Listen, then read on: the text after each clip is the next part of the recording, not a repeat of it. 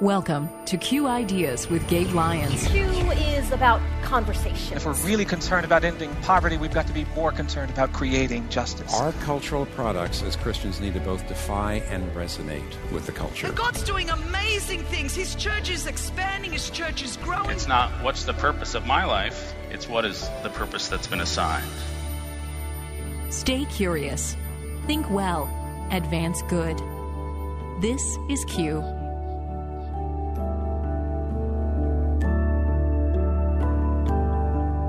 I just want to go back a few decades and look at 1984. There's a gentleman by the name of Neil Postman.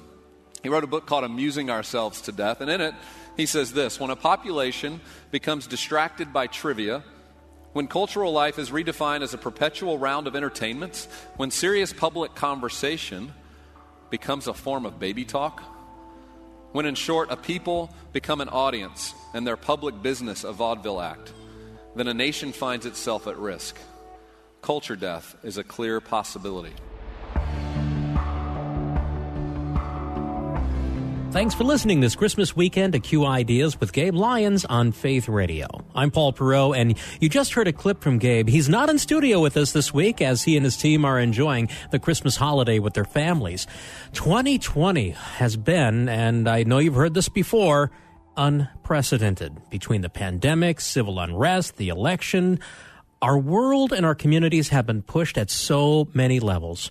At Q, Gabe and his team have sought to bring people together to think well about the issues of the day, and that has not been easy through 2020. After all, in spring, when the annual Q conference was supposed to happen in Nashville, lockdowns made an in-person event impossible, but Gabe and his team quickly converted the event to the Q 2020 virtual summit.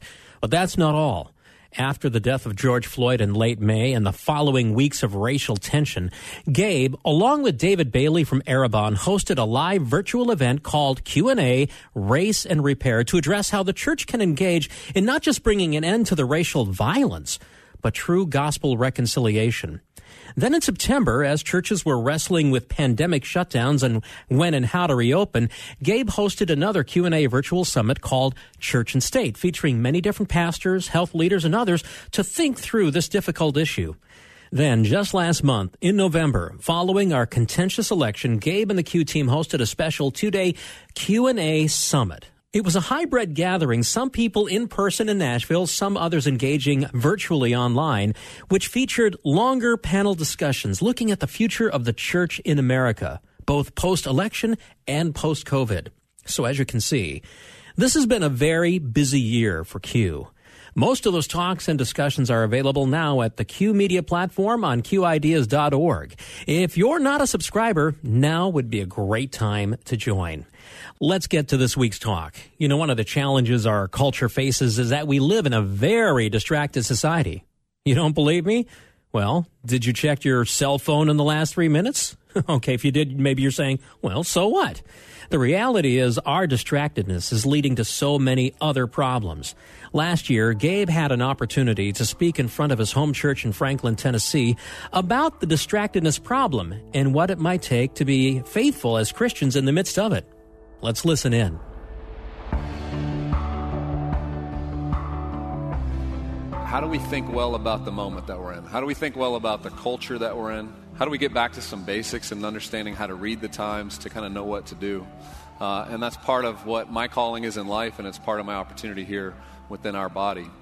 You know, if you're like me, there's moments you wake up in the middle of the night and you've got a great burden on your heart. And sometimes you know what it's there for, and other times it takes a little searching. Sometimes it can just be, you know, a bad uh, fight that you might have had with, with a spouse or a friend. It could be that it's one of your children going through something, but it's just there's this heaviness.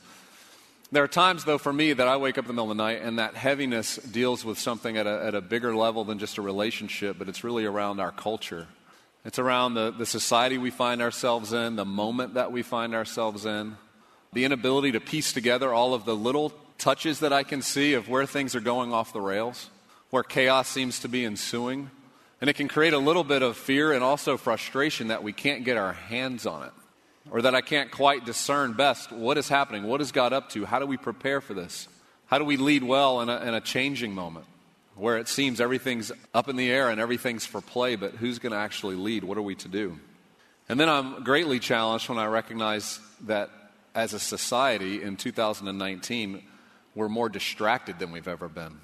We find ourselves in a, in a place now where distraction kind of overwhelms us. We don't even realize it's happening in many cases, but I just want to give you a few basic stats so you just kind of see what we're talking about here. For example, two thirds of our car accidents right now are caused by distracted driving. Two minutes is how long the average student can focus on a given task. 40 seconds is the typical internet user's online screen focus. That's how long that, that lasts. 50 times is the number of daily phone checks for the average person between 25 and 34. 89% of us check our phones first thing in the morning as we're waking. And then on social media, age 25 to 34, 2.5 hours spent every day. In the course of a year, you're going to spend 650 hours emailing or replying to email. Our 8 to 18 year olds are spending nine hours a day on social media, commenting, searching, scrolling, seeing what others have to say about the world. The number of touches every day, touching that little screen, 2,617 times. We're touching the screen. But you see, once you lose your focus, it takes 25 minutes once you're distracted to get your focus back. So, this is my clue to those of you who are thinking about pulling out your phone right now because you're hearing a lot of information on your phone. Don't, because it'll be 25 minutes before you're tuned back in. But in fact, today I would ask you let's keep our phones in our pockets. The enemy loves nothing more than to distract us when we're trying to learn God's truth. He doesn't want us to hear it.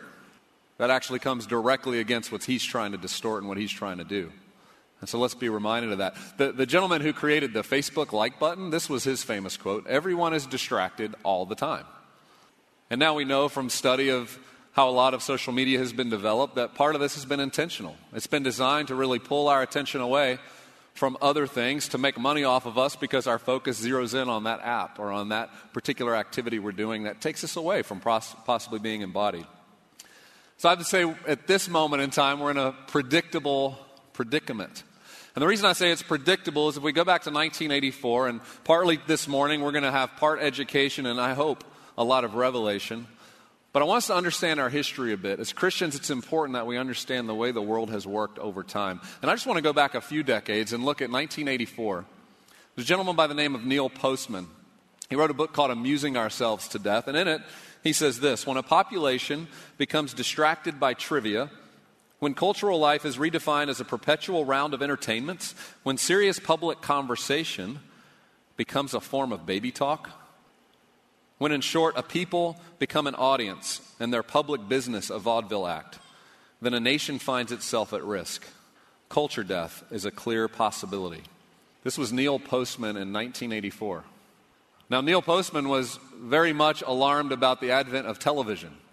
It was actually the use of the screen and the fact that people were starting to spend a lot of time looking at this screen. And it was starting to rewire their minds, and they were not doing some of the activities that were good for them, and they were starting to find themselves sitting on a couch, observing, wanting to be entertained, starting to think that life is about entertainment.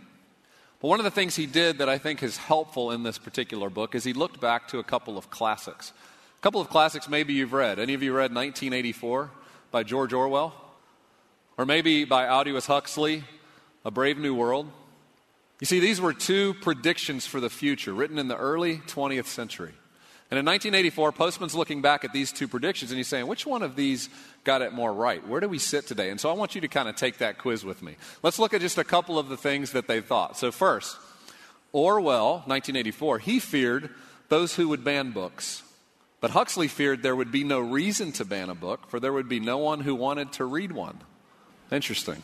Orwell, he warns us that we will be overcome by an externally imposed oppression Huxley believed that people will come to love their oppression and to adore the technologies that undo their capacities to think.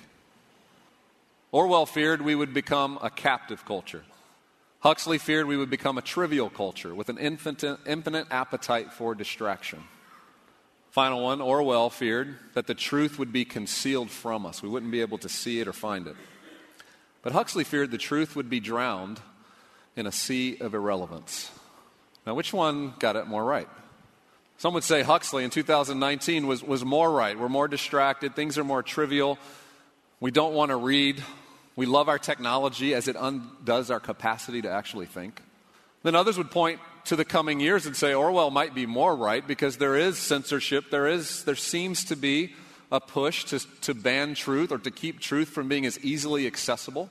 And so some might say, keep your eyes out because that future could be upon us. But either way, it's important to look at this because the search for truth is something that every human being throughout all of time has pursued. You're pursuing it now, your children are pursuing it. We all long to know deep in our heart what is actually true and what is false. And isn't it interesting? There's times we discern that. We can just tell. But then there's other times we're so distracted, we're not taking the time to know what is true from what is false. You see, this isn't a new problem, it dates back as far as history goes. And so I want us to take a look at theology. I want us to look at Paul. And I want to look at Romans 1, verses 18 to 32, where we can just, and I want you to just listen to these words. We're not going to have it on the screen. To hear how Paul talks about what happens when we start to get distracted and possibly don't know what's true anymore. He says this. The wrath of God is being revealed from heaven against all the godlessness and wickedness of people who suppress the truth by their wickedness. Since what may be known about God is plain to them, because God has made it plain to them.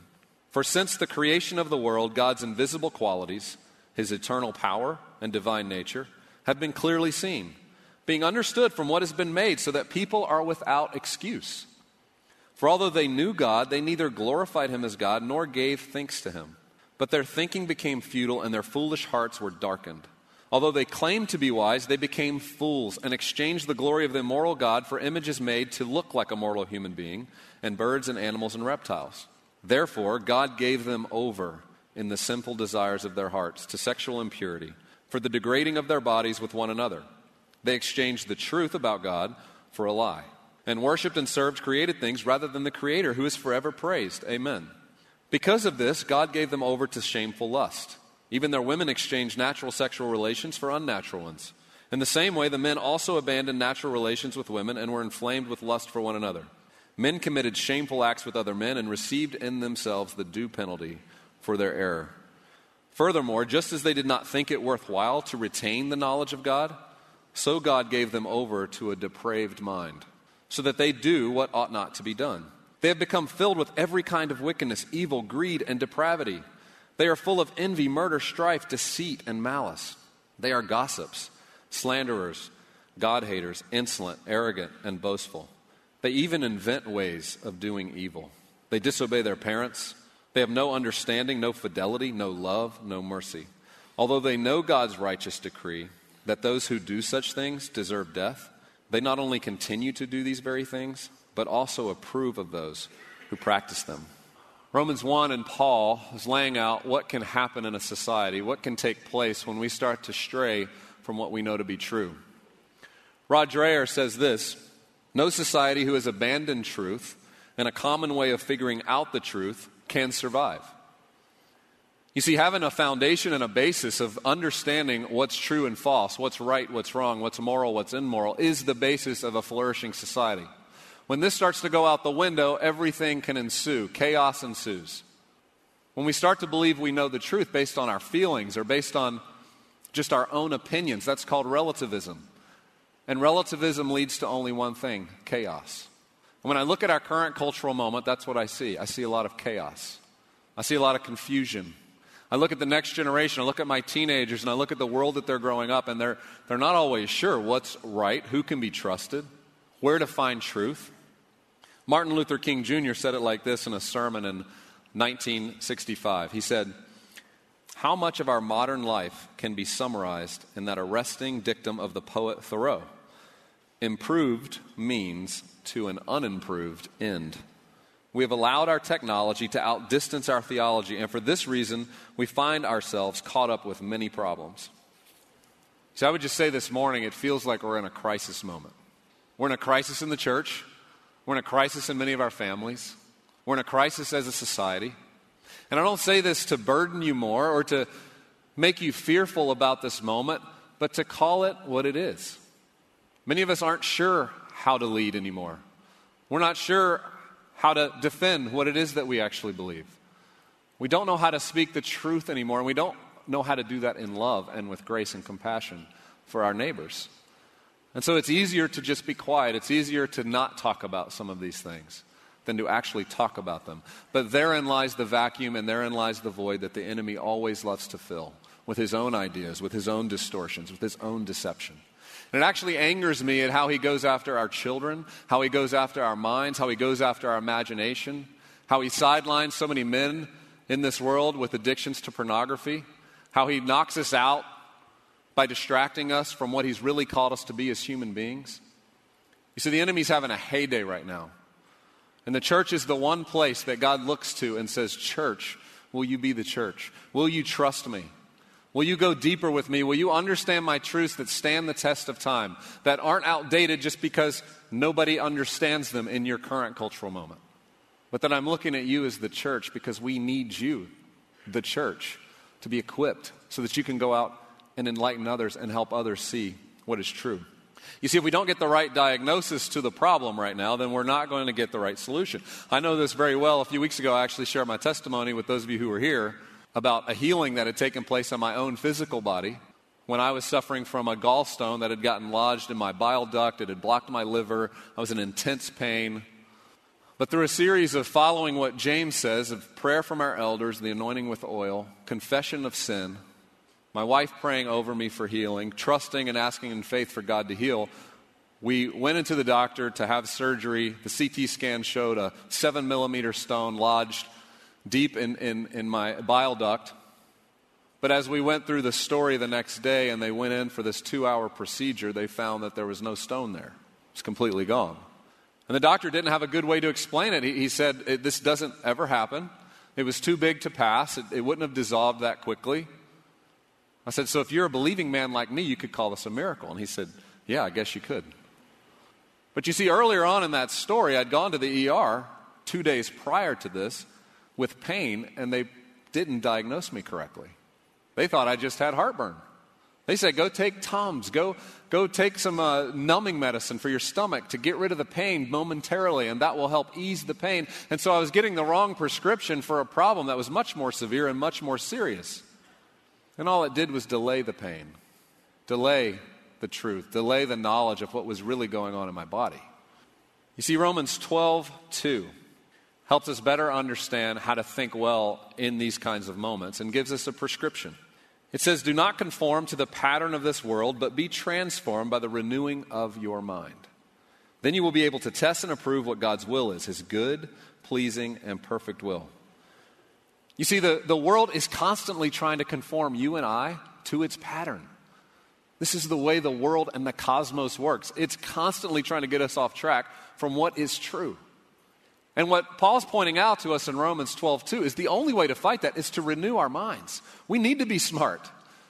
We also need to be renewing our relationship with God. We need to, in our relationship with God, in our intimacy with God, have our heart just flooded with His love. But you know what else we have to do? We have to renew our mind. We have to be smart to the ways of the enemy. We need to understand history. We need to see where this world's going and participate with how God wants to see things renewed. You know, one of the things that saddens me right now as we look at research in, in our churches today 50% of pastors right now said this that they frequently or occasionally feel limited to speak out by concern that they might offend people. One out of two of our churches have pastors who feel limited in what they're speaking to related to the truth because they might offend someone. This is the state of the church today.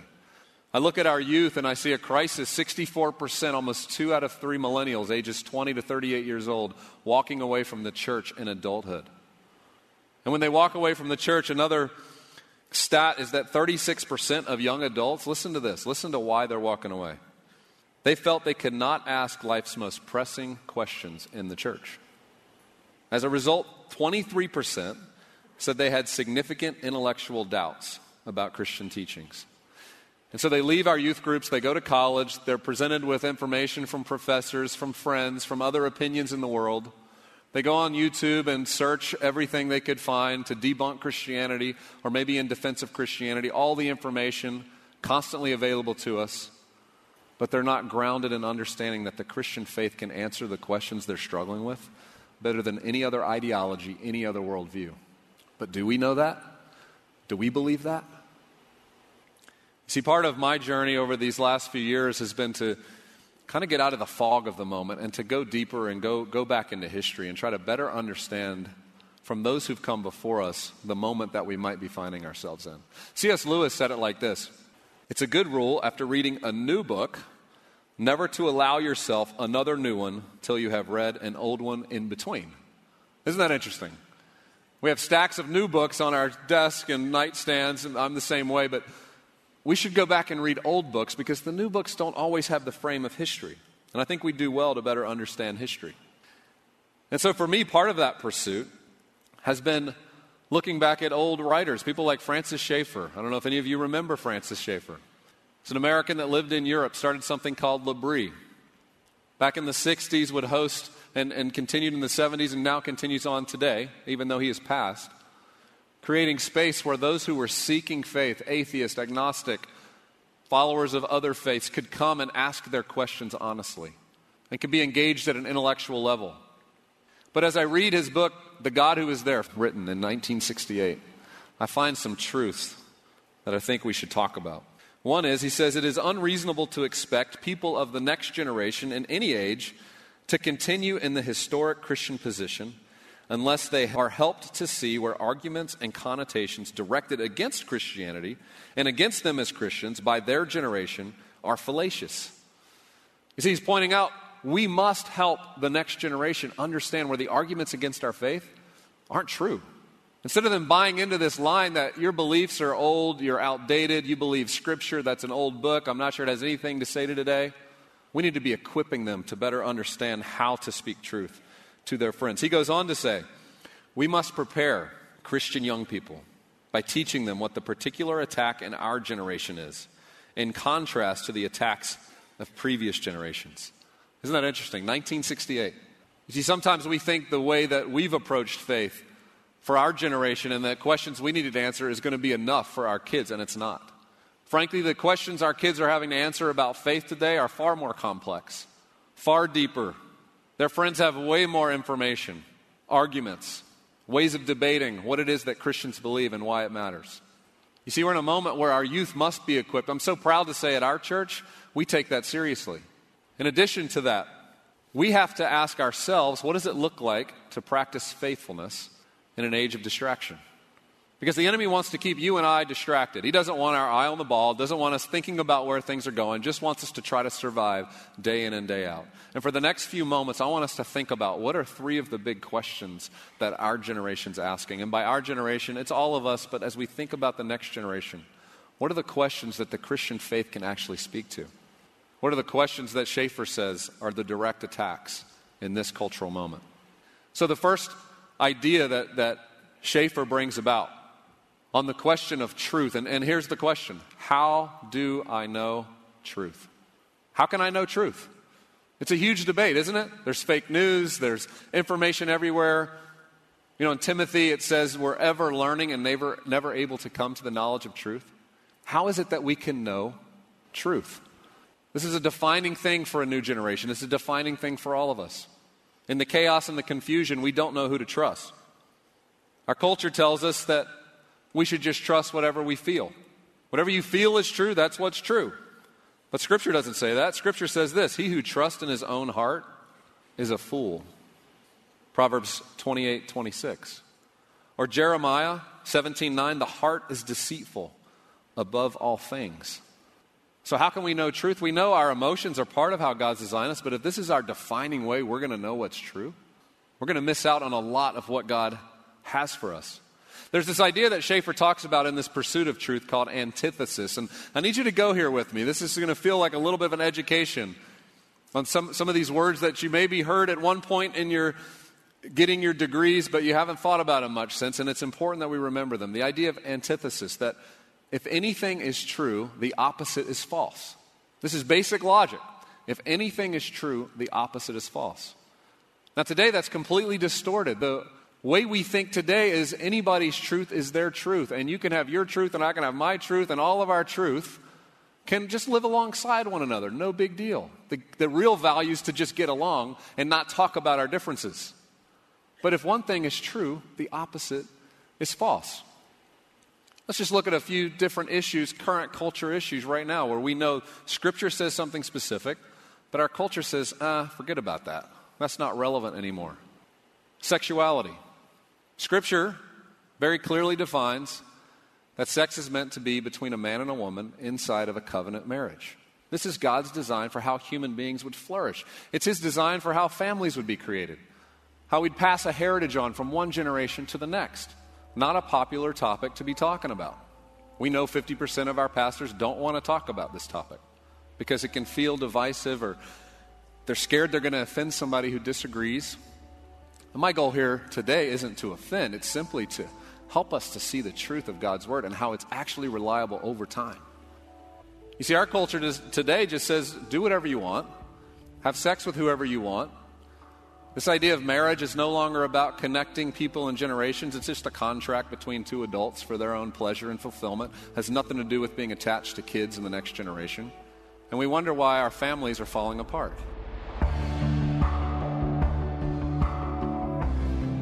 We're going to have to push the pause button right there. Thanks for listening today to Q Ideas with Gabe Lyons, and you've been listening to a talk by Gabe called Faithfulness in an Age of Distraction. There's a lot more to this message that Gabe delivered to his home church in Nashville, Tennessee, and we'll continue that next week.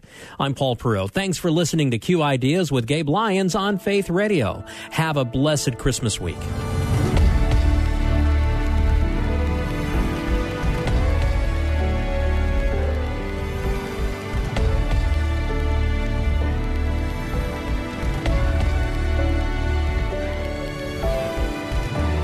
This show is made possible in partnership with Faith Radio and Northwestern Media.